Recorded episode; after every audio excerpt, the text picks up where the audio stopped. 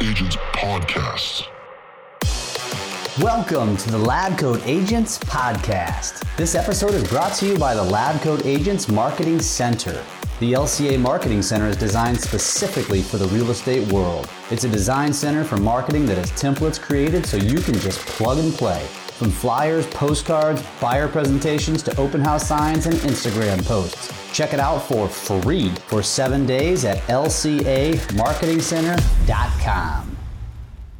Hello, LCA Nation, and welcome to this week's episode of the Lab Coat Agents Podcast. We are excited to share the conversation Nick and Tristan had with the author of the best selling book, Profit First. This conversation will change the way you look at business profitability and how you can create more wealth. Let's get started. Hey everyone, welcome to the Lab Coat Agents podcast. I'm Nick Baldwin and I have Tristan Almada here with me as well. We got an awesome guest today. It's Mike Michalowicz. I said it right, right? Awesome. Uh, Mike has written a book that, oh man, hundreds, if not thousands, of real estate agents across the country are reading right now. It's called Profit First.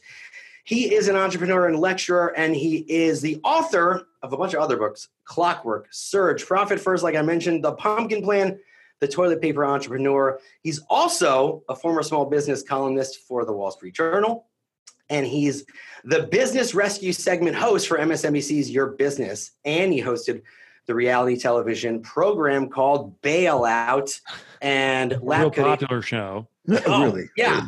that no one's I- heard I- of. I'm gonna, I'm gonna, I'm gonna binge it on Netflix. Yeah, yeah, yeah, yeah. We're super excited to have Mike here. Thank you for being here, buddy. Nick, Tristan, I appreciate you guys. Thank you for having me here. Well, before we went live, we realized that both Mike and I are native New Jerseyans. So Tristan Boom. felt a little out of place. Yeah, I'm from Malibu, so I feel really sad. right now. Nice. Are you trying to say that you're better than us? No, no, no. I felt really sad. Oh, yeah, that's true. oh, I was Malibu is freaking off the hook. just for a It's amazing. Reminiscing about you know the good old days in in Jersey. Um, so, Mike, thanks so much for being here. Uh, I I I just want to say how much we appreciate this book because uh, before we started recording, we were because we're real estate agents, we were talking about how there's a lot of talk around gross commission.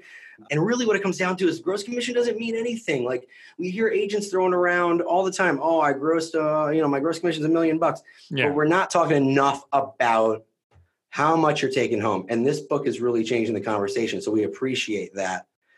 I love Why- hearing that. Yeah, no, we appreciate that. It's super, it's super important question, a super important conversation to have. And I started reading this book with my wife, and so we're going to go, open our accounts, and we'll talk about more about the five accounts later.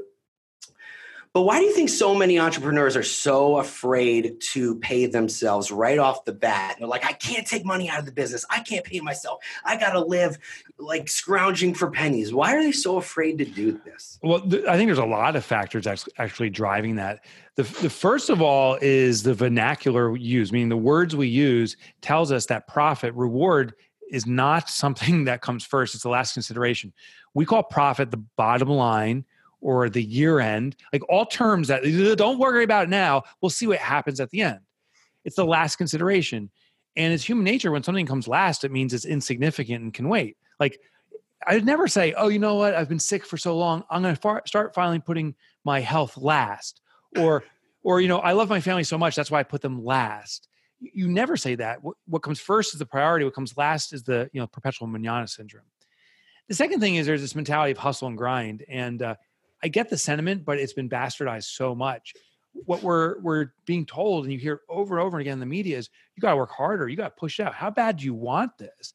And the, the goal is not hustle and grind. The goal is efficiency. It's fine. How do you drive more results by leveraging the people and resources and tools around you? Actually, I'm more impressed by the people that kind of lazy their way out and say, "How can I not work as hard today yet still get the same results?" Oh Like- my gosh. You are speaking our language. Tristan, tell them about leverage is the new hustle. Dude, so we have this saying called leverage is the new hustle. I love that. We hate people in our face, you know, all, all of the all the people on YouTube and Yeah. Instagram telling us, "Oh, you got to hustle, you got to do this." Mm. But the more we talk to these these amazing entrepreneurs, like the CEOs and executives of large companies, they're hustling, but they're actually leveraging a lot more. Leverage. So, th- what I found, so I wrote a book, Clockwork, devoted to figuring out organizational efficiency. And organizational efficiency can be achieved in organizations of one because there's always resources around you. You have your vendors you work with, you have your clients themselves. Even they can be organized to move the ball forward. In the very beginning of a business, though, you need to hustle because you don't know what you don't know. There's a lot of learning going on. And so some for some businesses, the first six months, and some maybe it's even the first six years. But there's a period of time where you do need to carry the business on your back. But if this becomes the modus operandi, you're screwed. Like if you think you're going to scale by working harder, you're simply going to exhaust yourself and the business will hit this limit. So we have to make this transition. I love it, the, the leverage, right? We got to make this transition where we're no longer trying to carry the ball. This is where we're handing off the ball and we're directing. And we're no longer on the field. Now we're coaching and directing. And ultimately, we're just the owner of the franchise. That transition is difficult for many because we get into this routine of hustle and grind, hustle and grind that routine becomes a rut you know that groove becomes a rut we, we, we start believing this is the only way to grow and that's the fallacy and, and it's perpetuated by these people are like you gotta hustle and grind hustle and grind Bullshit, well mike man. In uh, in clockwork, I know we're talking about profit, but clockwork, uh, you, you, mentioned these seven the seven steps, yeah. and the last one is breaking away from from that dependency and making yourself uh, yeah. uh, like a real entrepreneur, a CEO type, stepping out of business, right? But uh, what do you think, from what you've seen on businesses, what do you think is the most important step from those steps, or the most difficult ones for entrepreneurs to implement?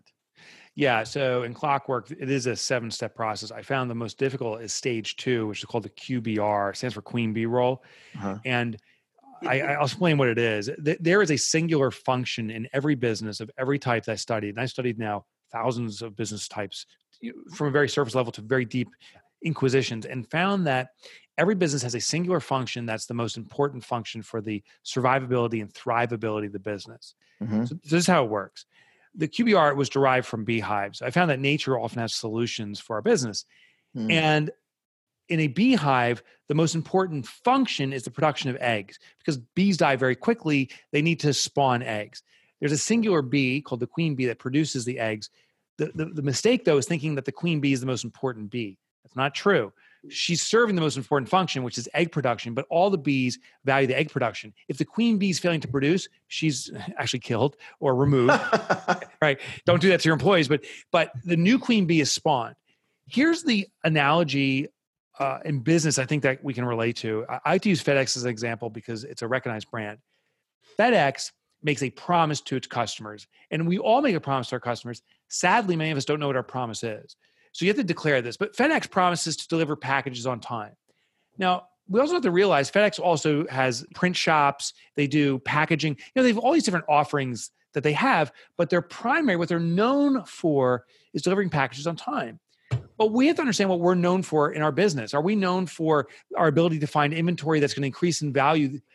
I, I worked with this guy uh, who's also a Keller Williams agent in Denver, and what he did was he figured out an algorithm to find homes that were increasing in value based upon the community. He had this whole metric, uh, this whole matrix he developed, mm-hmm. and he'd help customers really pinpoint a house that's going to increase in value the most rapidly compared to the others. So, you know, what is the big promise we're making? Homes, you know, to live comfortably, ones that fit your specific requirements, ones that will increase in value. Once we know our biggest promise, then we have to ask, what's the singular activity behind it that most delivers on that promise? So for FedEx, FedEx says we're going to deliver packages on time. The most important function is the logistics, the movement of packages. They have customer service and all these different things. And FedEx today could say, you know what?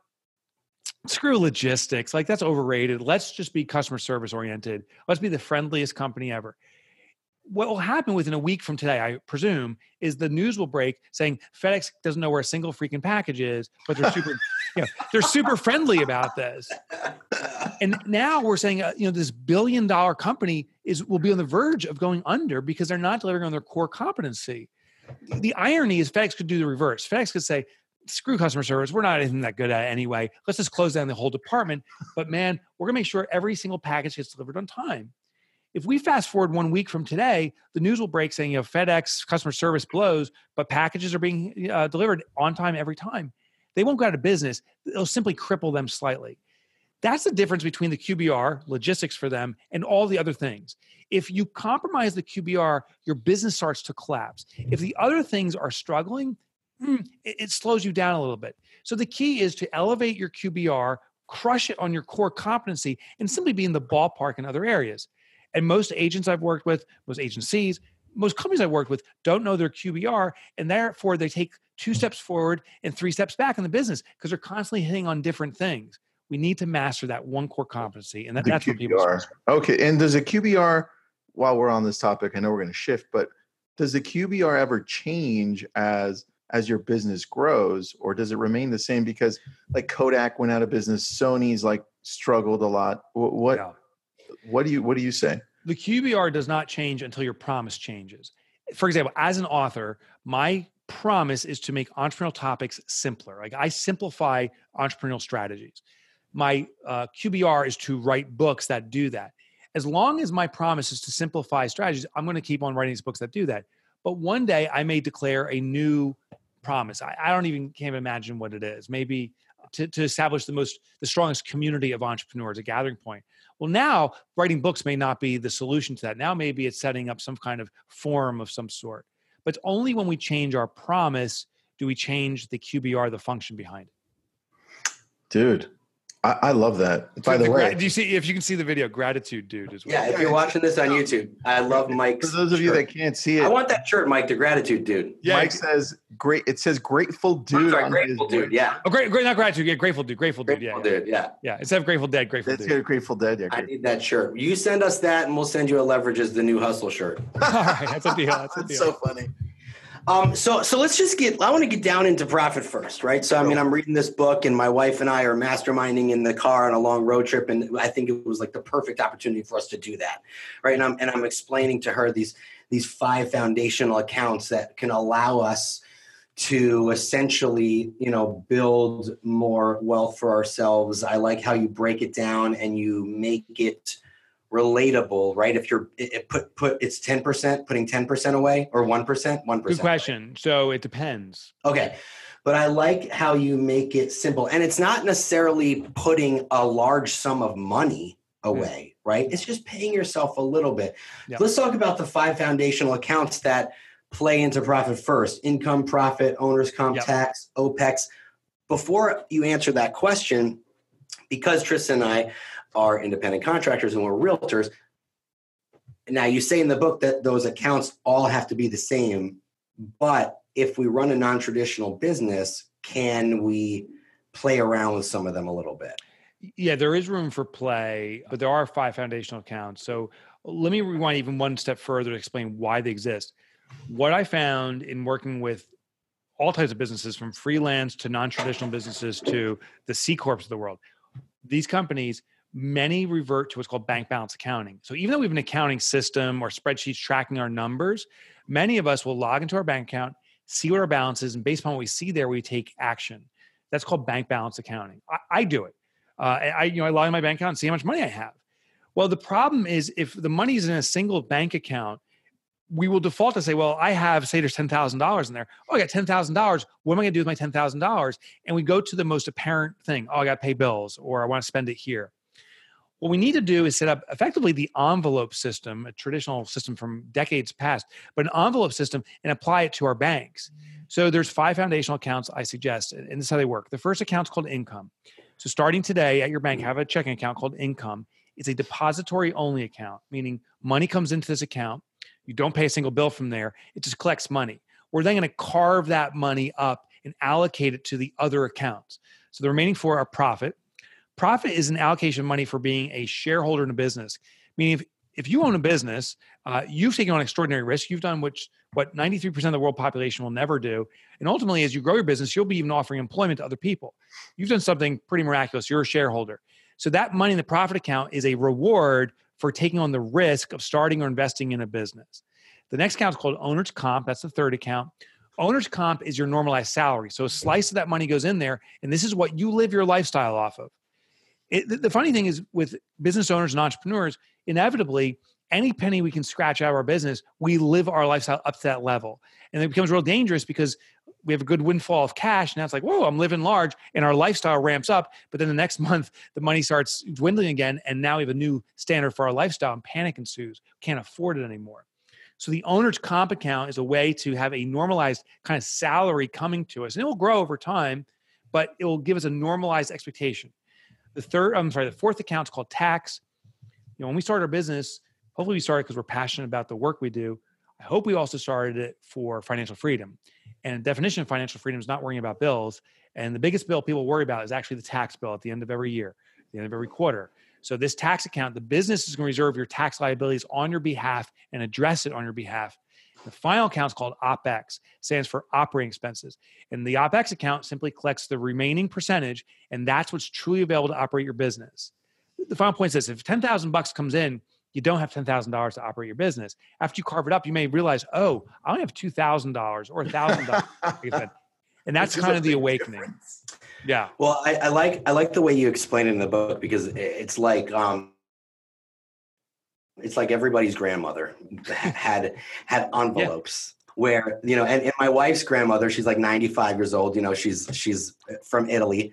Uh, she's been here for 85 years, and it sounds like she literally just got here. But she has the these envelopes and, and every envelope is something different yes. uh, you know for groceries or whatever the case may be and so i like that because it's essentially like a more advanced version of that you know like our, our yeah I would say we're doing this for implement I love that. I would say it's just simply a modernized version of it. It's it's identical system. So my mother's from Europe too. Same thing. She would uh, she worked at a local uh, plant here, and she would cash in her check. She worked part time and then divide the money up. And one was the food envelope, one was for the mortgage. When she went food shopping, you just grab the food envelope, you drive to the food store.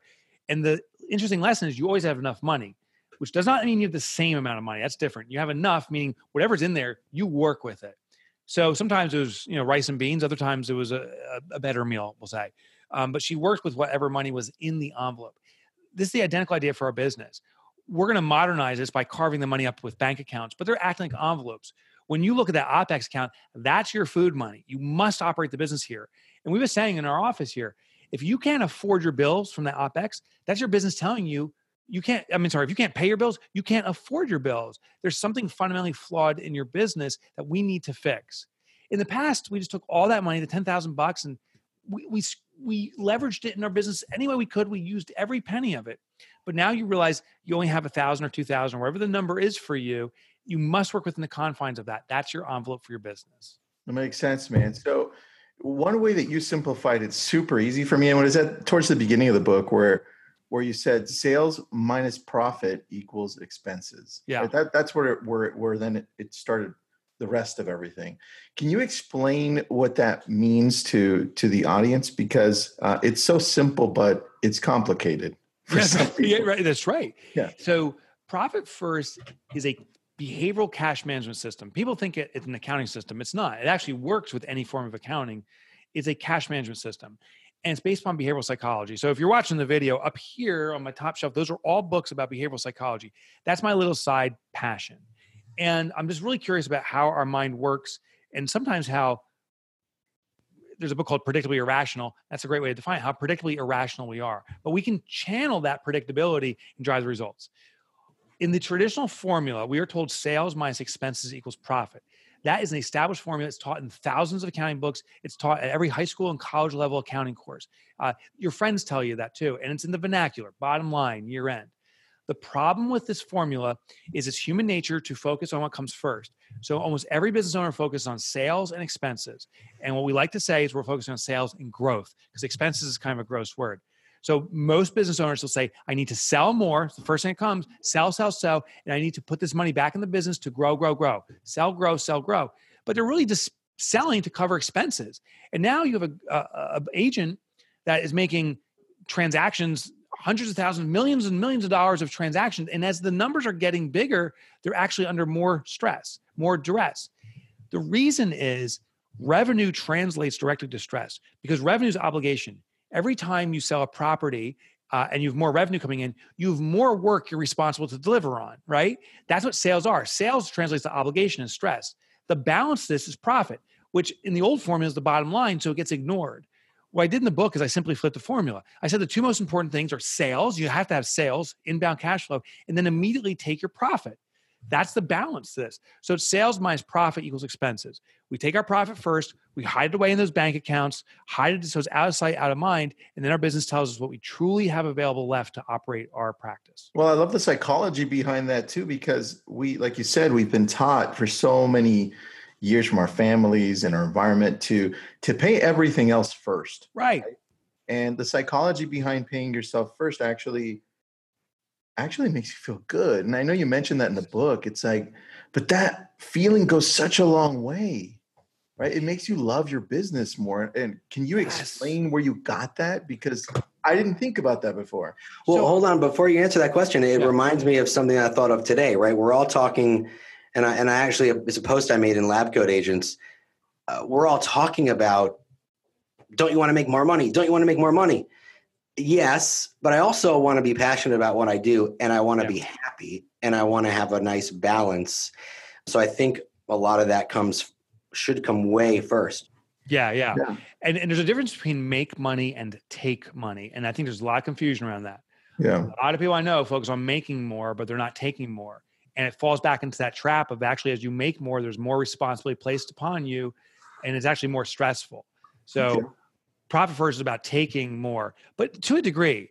Now, uh, let me say this too. I, have been in the position I wiped. The reason I wrote profit first is I had some businesses and I wiped myself out financially. I mean, it was a calamity. I almost destroyed my family because of this, and it was the the wake up moment that I needed. It was the financial cardiac arrest, and so I've experienced being totally broke, not being able to afford ramen's noodles even, and uh, having you know, significant wealth on their side. I've experienced both, and I will tell you, it is happier from my experience, to have money than it is to have no money.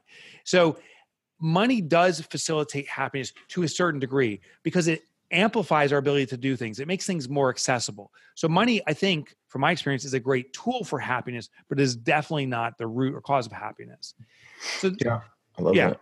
Yeah, so that was it. So, but dude, in, in that sense, uh, for those of you who are just listening to this, because we're also recording this, uh, Mike's in great shape. And I, this book, this book doesn't talk about. I mean, like physically? Oh, those guns, baby. The gun show, bro. totally outgunned our show. so, um, he's in great shape, and, and we're talking about profit first. And you mentioned at the very beginning, you know, what about health first? What about family first? Love you did it. that in passing, and yeah. I would imagine you'd probably write a book, Health First. But what, how, how do you fit the whole balance the uh what, what, people call well you know balance is just it's it's a myth. How do you fit that into this whole world? Yeah so uh there's a misperception around profit first. So when people hear the title like this guy's greedy. Is he like the greed is good guy? And and uh no no i simply am challenging the formula that profit comes last. I'm not saying profit uh precedes everything else including your health or your family. There it has to be balance but there is a common theme for at least for me that makes profitability work and health work and family work and it's putting these behavioral intercepts in place. What's a behavioral intercept? We look at a natural pattern we have in our lives instead of trying to change our habits which is very hard is instead to put something that intercepts that behavior and channels us the outcome we want. So profit first i'm saying is if you log into your bank account to see what your balance is keep doing that behavior. Uh, you know, traditional accounting says never look your bank accounts. That's not representative of your business. You need to read your cash flow statements and your income statement. But I'm saying, no, no, go into your bank account because that's what you do. We just need to set up and intercept these bank accounts that divide the money up before you spend a penny. You'll know what you do. When it comes to health, like I just went running today. I, I actually people say, oh, you like to work out? No, I actually don't. I like the feeling. I like the feeling afterwards a lot, but I, I don't like doing it. So I have to set these behavioral intercepts. I, when I wake up in the morning, I walk to the bathroom uh, to use the bathroom. So what do I do? I put my sneakers right there. I actually trip over them. Sometimes it frustrates my wife, but I have no excuse because my sneakers are there. It's like, okay, just put the sneakers on. and once the sneakers are on, it's like, okay, let's just get this done. I'll feel grateful after. and I do it. And uh, same thing even with my family. Like I, I used to brag, and I'm I'm actually ashamed about this now. I used to brag that I was a workaholic. I could keep driving things forward, which simply meant I didn't understand the value of productivity and seeing results. I thought the grind and hustle was a smart thing, and I'm ashamed of that. Uh, and I was ignoring my family. I wasn't present for them. I was missing dinners dinners for years. Well, what I did was I set up a behavioral intercept. What I did was I set up a chiropractic appointment people say, why do you go to chiropractor? Do you have a bad back? The answer is no, I don't, because I don't want to get a bad back. So I go to the chiropractor to prevent it. And uh, I set it up for five o'clock. So I, ha- I have to leave here at five o'clock. The work is done. I get my back cracked and I'm like, oh, okay, I'm done for the day. And I'm home. So I set these natural intercepts with my behavior because I am my own worst enemy and I wouldn't do that otherwise. Have you ever read the scholarly book called um, If You Give a Mouse a Cookie? No. it's it's actually a kid's book. Oh. Uh, and what it is is if you give a mouse a cookie, it starts a whole process. He then wants milk. And then from oh, milk, cool right and then and then you have to end up he, he ends up going to school with you and playing with oh, you oh that's so funny that's right? so funny and so that just reminded me of what you said if you put your shoes in front of you in the morning right it starts a process so dude i, I love that you do that these are little hacks that you do yeah they're little hacks from from reading your bio and and some stuff on the internet i noticed that you're always trying to figure out how to create systems and processes to kind of hack life your way yeah, that's that's exactly it. Like I, am pretty clear on the outcomes I want and the impact I want to have. And actually, I, here's I would argue is probably the greatest hack of all is um you, can see in the video I wear these little bracelets, which it looks like I want to be a teenager still, which is actually the truth. Uh, I love that. I kind of do. You're I wish I was a girl if you know what that is. I wish, I, but on here, what you can't see are sayings, and they speak to my life's purpose. I think this was the biggest thing for me to achieve the outcomes that I have so far. And I think the biggest thing for all of us, I believe we all have a life's purpose. And I don't know if it's God given or self given. Like, I think that's our choice. And I, I, don't think there's a better purpose or a worse purpose.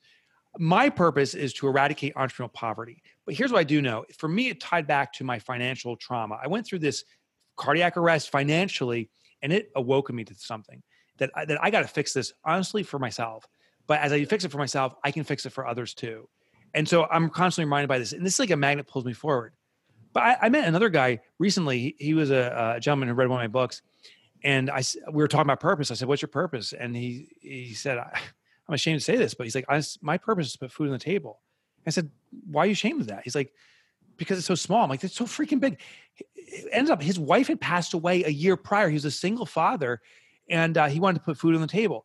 One year later, so I met him again recently, but I met him a year later after he's declaring that, he has started a charity about putting food on the table. He realized that that for a single parent, that dinner time was such an impactful moment. That was the reconnection of family that he started this charity that just helps single parents have dinner together. It's like a food service almost effectively for single parents.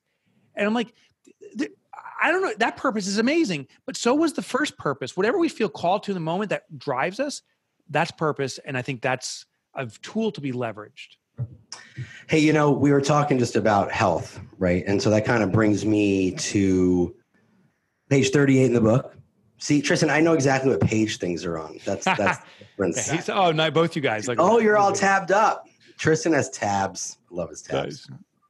because you compare you say that the diet and health industry actually know a lot about running a business. Yeah. Uh, because that's where the four core principles you compare the four core principles of profit first yeah. to the American diet and how yeah. a research was conducted years ago how the the, the plate size has grown yes. the percentage in which people typically eat has yep. grown over the course of the last yep. some hundred years or so let's just talk a little bit about comparing those principles of profit first to, to that analogy Sure, sure. Here's what's fascinating is uh, humans haven't changed, right? So when we look at our society, this is true globally now. Uh, there, there's an epidemic with weight, and uh, the the saying is like, "Well, what's wrong with people? What's changing with us? Nothing. We're the same people." Here's the problem: the the the the containers we're using have changed, and again, this is a behavioral intercept, but this is a behavioral intercept gone the wrong way. So 300 years ago, George Washington and his buds were eating off of what we would consider like dessert plates or coffee saucers. And the behavior then was the same as it is today. Fill up your plate, and, and their mom said, you know, clean off your plate. Fast forward th- oh, a mere 300 years, plates have more than doubled in size. Well, what happens? Our portions double in size because our behavior is fill up the plate, as our moms say, clean off the plate. Portions have doubled in size, caloric intake, and therefore our waistlines as a society. So the funny thing is the solution that these fitness experts that I was studying said is don't worry about what you're eating, worry about the plates you use. At home, just get smaller plates. And um, I got two teenage boys. Well, one of them is no longer a teenager, but two teenage boys. I don't call them teenage boys, I call them creatures because the amount of food consumption is freaking redonkulous. Like we go through a box of Cheerios every hour, you know? So I tried an experiment around this and uh. Cheerios are healthy, though. We're not eating that. yeah, Cheerios are, but no, but the they just constantly shoveling it in. But but the reason was they would take these bowls, they'd fill up these bowls like heaving servings, overflowing. They'd reassemble this Cheerios like as a Jenga tower, and they're eating it. I would. Uh, what I did is I got slow, smaller bowls, and it took me about four iterations over six months. But I kept on reducing it, and the kids never noticed. But then we were eating, uh, going through a box of Cheerios like in three or four days, which if you have teenage boys is a miracle. Our consumption reduced. The the containers dictate our consumption. So it's really container control, not not appetite control, appetite suppression, or any of that stuff. It's about container control that's one of the core functions. And what I teach when it comes to financials is if we have that one bank account at your business, that's the entire plate, big plate with the entire serving. And so our business naturally and our behavior will be, oh, we can consume all that. What we're going to do is carve it up into these smaller plates, the envelope system, so that we have these controlled portions in front of us and we'll behave much more responsibly. That's one of the core principles. Dude, Yeah, it's, I- I love it's a great, one. it's a great, it's a great analogy. It's a great analogy. Uh, Mike, I, I have a question here, and this this is much more into the book, deeper into it, but we can apply it to to just businesses in general. And that was when you asked the question, how do you get two times the results with half the effort? Oh yeah. But I feel like you you're probably going to ask that in your other books too, because you're always trying to hack things, right? So, how can we apply that here? I know. Eh, give us like a, a quick synopsis of that. Yeah. So here's the idea is that questions dictate outcomes. It's not actions. It's actually questions that dictate outcomes because questions dictate actions that bring about outcomes. So most of us think it's just like, I need to do, I need to work harder something to get results. And my challenge to people is no, no, you have to ask a different, perhaps better question. One of my favorite questions it was uh, I was speaking with an electrical contractor. The guy's name is Mike Aglario. And 25 or 20 years ago, he started his electrical contracting business, had a, uh, a single van and would do his work. He sold his company last year for $32 million, had 150 employees, uh, all this stuff. And I said, how, how did you grow a business like that? How hard must you work? And he said, no, no, I didn't work any harder. He goes, I just asked a different, better question. Instead of asking, how am I going to get today's work done? That was his question. He'd start day and say, how am I going to get this all done? And then you go into scheduling and, and, you know, so forth, maybe I can skip lunch. He started to ask a new question. And there was the only thing, the only change he made, he started asking, who is going to do the work today? Instead of how am I going to get this work done? Who is going to get the work done? And by asking that, his mind starts saying, okay, I need to start bringing on people or have a, uh, you know, a nephew or something do some of the administrative work. And it wasn't like overnight the business changed in, in its growth. Overnight, his mentality changed and the business started to replicate it. It was a few years of doing that, and the business had started this explosive growth. Dude, you know what I found when I asked myself that question after reading that? I thought, well, I think what happens is my processes aren't clear enough for the people that I'm giving the processes to. Mm, mm. so, So- there's an opportunity. Yeah. And I'm like, let's try that. And as soon as I clarified exactly step by step the process, then all of a sudden I left that out of the equation. It's like, okay, it's just a process. Let's just do it that way. Yeah. And all of a sudden it started working better. I'm like, whoa, that was, that's a great question. yeah. So I remembered to ask you that because that was brilliant, dude. Yeah, thank you, thank you. And so uh, I, I challenge people this this regularly, and, and the resistance happens instantly. So I I want people to ask absurd questions. I, I remember I was working with, and I think I put in the book, um, a company that plows uh, parking lots in in New Jersey. Nick, you know the New Jersey uh, winters we have up here. Yeah, well, I'm in, I'm in Michigan now, so. oh, so yeah, you, you went from bad to worse. I I know. But I was talking to this guy, and and the concept, the questions were always around how do I get a little bit faster. So, say plowing a parking lot took an hour, they were saying like, how do we get this done in 50 minutes so we can get to the next job a little faster? And I said, no, let's ask a bold question. How do we do twice the work, meaning do two parking lots in half the time? So instead of saying how do we do one parking lot in in 50 minutes an hour, I'm saying how do we do two parking lots in 30 minutes? And that's where the first response is like, "That's impossible. I can't do that." And um, that's where we started challenging the standard notions because the standard notion is to do a parking lot a little bit faster. Maybe you can drive the truck a little faster. Maybe you can get a slightly bigger plow. But when you started to ask this other question, you have to start thinking outside the box. We talked about what about heated parking lots? What if they weren't plowing the parking lots? What if they're installing coil systems in parking lots so they never need to be plowed at all in the first place? Now that's extremely efficient. Is there an opportunity there? Uh, we talked about robotic plowing, which actually exists. Can we have a drone type car or vehicle do some of the plowing? Oh, you know, we also looked at the shoveling. Uh, it's interesting. The 80 20 rule uh, 20% of the effort is the actual plowing of the lot. It's the detail shoveling around that takes 80% of the time, yet only gives a small result. How do we get that stuff outsourced and done? And, and can we do a collaborative around that or, or not do that service? It forced us to start thinking at this problem in a whole new way. That's why I want to challenge people to ask radical questions. I'm not saying you're going to find a radical answer every time, but you'll start thinking outside the box. And that's how you outpace the industry. Hey, Mike. So uh, we got something else in common, by the way. Uh, page 140 of your book, you talk about Wesley Roca. And, oh, yeah, yeah. And he's actually uh, he's actually a friend of ours, Tristan. Oh, really? Yeah, yeah and, and he helps us. Uh, he's been giving us some, you know, some business advice, and he's helped us with some projects, and you know, we're going to be working cool. more closely with him on a couple other things. But we were reading the book, we're like, oh crap, it's Wesley. Oh, that was hilarious. Yeah. So, That's you know, funny. I like, I, and and and a lot of the times, uh, Tristan and I talk about leverages and muscle. So Wesley, the founder of Link U Systems, um, which was uh, a marketing services company you you mentioned here. I mean, that's obviously it's it's a it's a testimonial for how the how profit first how the profit first system yeah. works, right?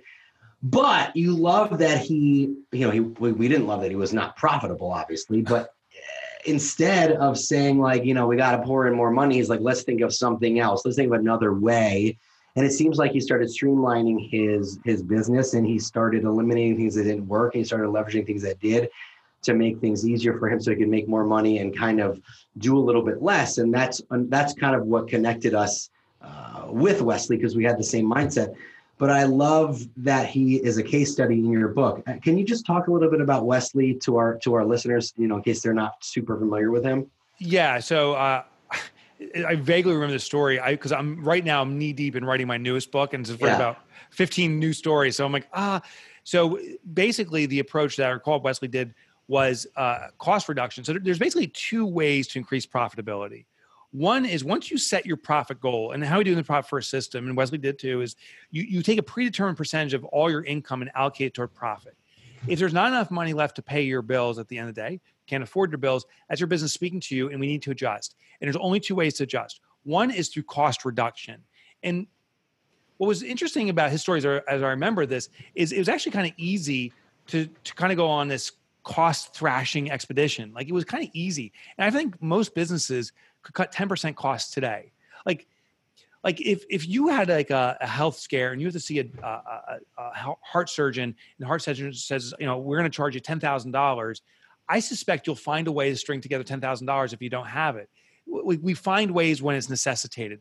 And that's what one lesson I got from Wesley was, all right, this is what I have to live with under. Let me start cutting costs. And there's, there's a lot of, subscription costs like that we subscribe to and we don't use uh, office space that we use True. to impress someone and it really doesn't impress them. The really expensive car that'll impress the customer that really actually does not impress the customer. So he started to look at that. The other area is is through margin and i don't if i recall wesley's story correctly we didn't really explore the margin side but the margin is how do you dictate more for the work you do? One one thing that was fascinating uh, with a real estate agent specifically so here's a tip i was working with uh, her name is Jane. I'm not going to give you her last name just for privacy, but she's a Keller Williams rep, ironically. And uh, Jane was looking to to dictate a higher premium, be able to sell higher dollar value houses, mm-hmm. and to for her to be perceived as a higher value agent. Well, one thing she realized with her ideal customer base is a lot of the people were not just assessing the house; they're assessing the community. Well, she changed the way they did open houses. So she would have it. she called it the open community and what you do is it'd be an open house, but the fire chief would be there for a few hours, the police chief, That's the school cool. principal. She had all of the community influencers there. And now when you come visit the house, you get to understand the community. Well, wow. her value skyrocketed. So that's, that's amazing. Pretty cool, right? So that's that's the idea of increasing margin, meaning doing something that differentiates you from the standard fare that people will gladly pay a premium for. Everyone wanted Jane to represent them, so that's how you do it. That is brilliant, Tristan. Right? I'm already my mind's already thinking of, of what we can do here in Malibu when we have Oh these my uh, 20 million, 30 million dollar homes. That uh, now all of a sudden you bring part of that community in uh, on one night. Oh my god! to have the mayor and the chief of police or the chief of, of fire department come in and speak. That's dude. Incredible. You get the a- president of Pepperdine waving from the hill Oh, up I top. was like, hey, how you doing? From above. yeah, that's that's our university, the most beautiful campus ever, which, which it is, by the way. If you've ever been That's there, true. That's true. Yeah. Oh, that, that's that's the dean surfing in. Oh, check him out. Hello. I mean, dude, Tristan with I mean, because Tristan will take big million, multi-million dollar listings. I mean, can you imagine having, you know, the mayor of Malibu at one of the listings for an open house? I Hi, never thought of that. how are you? I'm the mayor. yeah, it's a game changer, right? It's a game changer. But the funny thing is, it, it goes back to those questions. Most of us say, "How do I get more people to this open house?" Jane Jane's question was, "How do I change the, the whole paradigm of open houses? How do I no longer do open houses?" And that's where she came up with this idea of the open community. Like, So we- good. we just got to ask better questions. Mike, are we are we good on time? It, um, we're about. We got, we got a few more minutes. Yeah, a few more Yeah. minutes. I Do we got have- split it around four. My Yeah, we got so we got six minutes. Perfect. Just wanted to thank say- you for so- asking. I, I have a question then, and this is important to real estate agents specifically. The the question that comes up in in our group is, well, I, I'm not sure when to hire an assistant, right? Oh, I know when. and I know you know. that's what I'm asking. Like we hope you do because if you don't know the answer, then we're just stuck. Yeah, yeah. Then the whole the whole show, you're just canceling the show. Well, imagine my imagine Mike goes. I have no idea. I know. Next, So uh, I know now. I didn't know then. You need to hire a personal assistant yesterday, and uh, I, cannot purport the value highly enough. I mean, a personal assistant can take away all those personal responsibilities you have that are low value but important. They need to get done, but they're low impact. And as an agent, as a business owner, there are certain things you do that are high impact. It's it's the selling, the showing. You know, I, I don't know the space that well, but it's those elements. But the administrivia uh, is of low value, but needs to be done. It's the it's even taking care of your own personal effects. If you if you make hundred thousand dollars a year, whatever dollar amount you make, divide it by two thousand, because two thousand is the standardized work hours per year. So if mm-hmm. I made hundred thousand dollars a year, I divide by two thousand. That's fifty dollars an hour. If I go get myself a cup of coffee right now, it's, it's just a cup of coffee. It takes 15 minutes, 10, 10 minutes. What's the big deal? Well, I got to realize that cup of coffee that cost me $6 did not cost $6. It's $50 an hour. So that's five extra dollars. So it didn't cost me $6. It cost me $11 of my time, you know, and the, the item I purchased. oh So even these little minuscule tasks, you got to realize the amount of money you're saving and it's freeing up the time to focus on the big tasks the opportunity cost. the it. opportunity cost it's massive and we don't count for it it's like oh i can handle email it's just an hour of my day oh i can do this and we're spending like six hours five hours a day in the administrivia that's hundreds and hundreds of cost dollars that we're losing and the impact we're losing so So check this out. That's a great. I want to just mention one thing about uh, Ben Kinney. He's the number one agent in Keller Williams in the entire company. Yeah, like 15 personal assistants No, well, well. So this is a story that I heard, and if Ben's listening, if this isn't true, feel free to let me know. But it's a story that I heard. But it sounds like it might be accurate if you know Ben.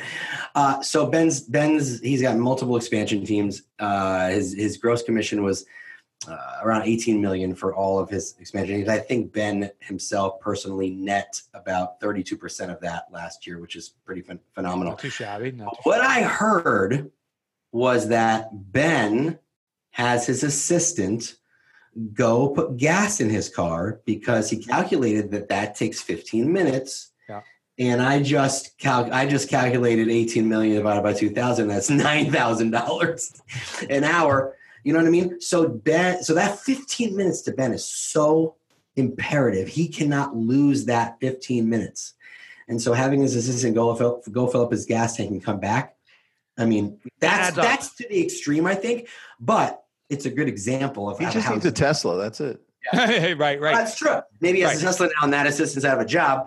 But you know, and some people some people say well it's petty it's only 15 minutes you don't need to do that but you got to understand that it also sets a mentality in in one instance, meaning if I fill my gas twice, my tank twice a week and costs 15 minutes, I can very easily justify saying, listen, now I have 15 minutes to breathe and just chill for a second. I'm not going to work all that time. But it, it also sets the mentality that that stuff's acceptable and it starts this downward spiral. Of, You know, I'll mow my own lawn, I'll do all these different things. And that's the cumulative effect is very damaging.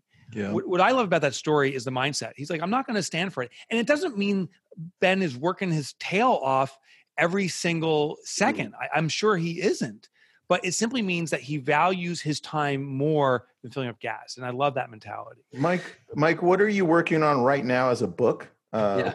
if I'm you can share it, if you can share it if not uh, well, yeah, yeah, I can share it so right. uh, i just i turned in the third pass manuscript to my publisher this uh, two days ago. So the book's called fix this next and the thesis is this. The biggest challenge facing business owners is they don't know what their biggest challenge is. There's this ambiguity. There's this rush to do all the apparent problems. I got the hundreds of thousands of things but they don't consider what's the one impactful thing. Kind of like gary gary's one thing. But the mm-hmm. question that i'm trying to address is how do you find that one thing?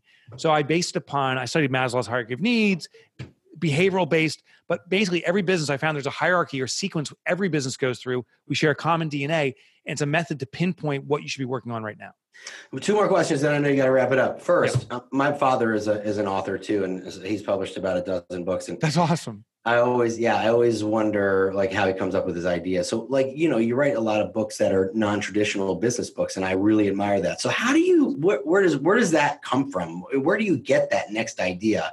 You know, profit first, and then fix this next. Where does it, where does that come from? So, two sources. One is I've been an entrepreneur my whole life. I currently am a shareholder in three small businesses, and I've, I've presidents for each one, but I'm actively involved in the businesses. So that's part of it, like my own experiences, and I'm trying to fix my own challenges. Every book I've written is a problem I'm facing in my own life or business I'm trying to fix. The second thing is I've been blessed now. I have a pretty sizable readership. So I get emails in actually every couple of minutes we'll get an email now. And in there, people sometimes reveal their biggest challenge. So I just look for that common thread. And the most common thread was interesting. People were saying, Mike, I don't know what book I should read of yours. What should I read next? And I said, Well, why you asked me? Because I don't know what to do. And that when it became very clear, people don't know what to focus on uh, it's just it's just they're trying to get direction from someone that's arbitrary. Oh read clockwork. It's my favorite book right now. That, that, that's not it. it. it's it's what's the challenge you have. And right. once we pinpoint the challenge then we should go for the resources. Awesome. I love that. And before you go obviously everyone wants to know or they didn't tell us but i'm sure they will once they get to the end of this. What book other than the profit first and clockwork what book do you recommend What's your favorite book right now that you're reading? You're kind of trapping me here because I gotta say it depends what your challenge is, right? Oh so, yeah, well, okay. Um, what's your new favorite book that you, that you think? Wow, I, I, love this book right now for me. For you, I'm, you know, we're we're we're doing a book study in house. It's Joey Coleman's book, "Never Lose a Customer" or "Never Lose a Customer Again." I may have messed up that title, but mm. it was just interesting. It's about client retention, mm. and uh, by Joey Coleman. It's a Penguin published book. It's really good. Okay, I have a, I have here. Uh, okay, let's say there's a there's a someone who wants to scale their business, whether it be a small mom and pop or realtor, and they want to scale and they want to grow. What would be the best book for them to read to get information on that? Yeah, so uh, the book I wrote about that is Clockwork because oh okay. So, but if you want to read something outside of my books, E Myth is a great book. Oh yeah. E Myth is the concept of don't work in the business, work on a business. Clockwork is how do you throttle through? It's not a switch. Like it's not like one day miraculously you'll be working on the business. is how do you throttle over? So mm-hmm. E Myth would be the the book I'd suggest. And if you want to read one of my books, Clockwork would be. Yeah, it. for sure. Hey, Mike, if anyone wants to reach out to you, where, where can they find you? Oh, well, I'd be honored. Uh, it's at mikemichalowicz.com. But I know my last name is impossible to pronounce and even harder to spell. so I have a shortcut. It's Mike Motorbike. Ooh. Uh, yeah, my nickname my nickname in high school was Mike Motorbike. I've never driven a motorcycle. I have no aspiration to, but if you go to mikemotorbike.com, uh, it forwards you to my website. All my books, chapter downloads are free, so you can check it out. I used to write for the Wall Street Journal. My TV show that failed, Bailout, is up there. You can check it out. Sweet. And I'm also a podcaster and blogger. It's all there for free. That's amazing. And listen, everybody, if you're listening to this and you're on you're on Spotify, you're on iTunes, you're on Google Play, and there's a button to subscribe or download, please click that button and also leave a review and tell us how awesome Mike was and you know, give us some takeaways and what you learned. Mike, we appreciate your time. You know, you're a busy man writing a lot of books and talking to a lot of important people. So we're glad that you talked to us. I appreciate it, gentlemen. Thank you. Uh, next time I'm in Jersey, I'm gonna hit you up. That would be great. That'd be fun. Taylor, we'll have Taylor ham, egg, and cheese because you can't get oh, anywhere else. Oh my god, dude! I'll take you to the best bagel place in Bloomfield. All right, bring it on. All right, dude. Appreciate it, man. See you, brother. Thank you. Yes. Bye bye.